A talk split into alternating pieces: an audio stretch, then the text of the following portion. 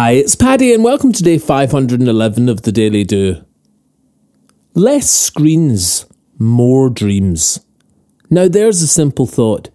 Instead of watching others, give yourself all that you've got.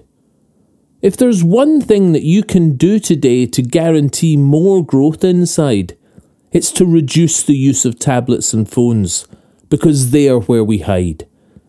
We hide our feelings by numbing them with constant finger scrolls, indignation at current events, or social media trolls. We pick up the baton of disgust or keep up with the news, but slowly you discover that you've not kept up with you. Impulsive checking in to this need to stay informed dwindles hours every day and blocks where dreams are formed. Aside from all the evidence of damage to esteem, just think of all the time we spend just staring at a screen. We all like to settle down and watch some well made show, but the unconscious impulse pick up and scroll really has to go. One way that really helps is to think, Am I using this or is it using me? We want to use this extraordinary technology but we also must be free. Free to do and make and be what we want ourselves to be. Not zoning out to someone else living out their dream. Am I using this device to hear, inspire, and create?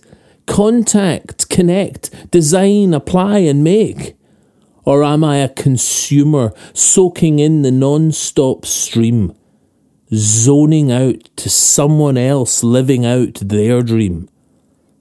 Focus often falls on the dangerous content we're consuming, but what about the time spent and the distraction from your feeling? These two things alone will change the current of the stream on which you sail.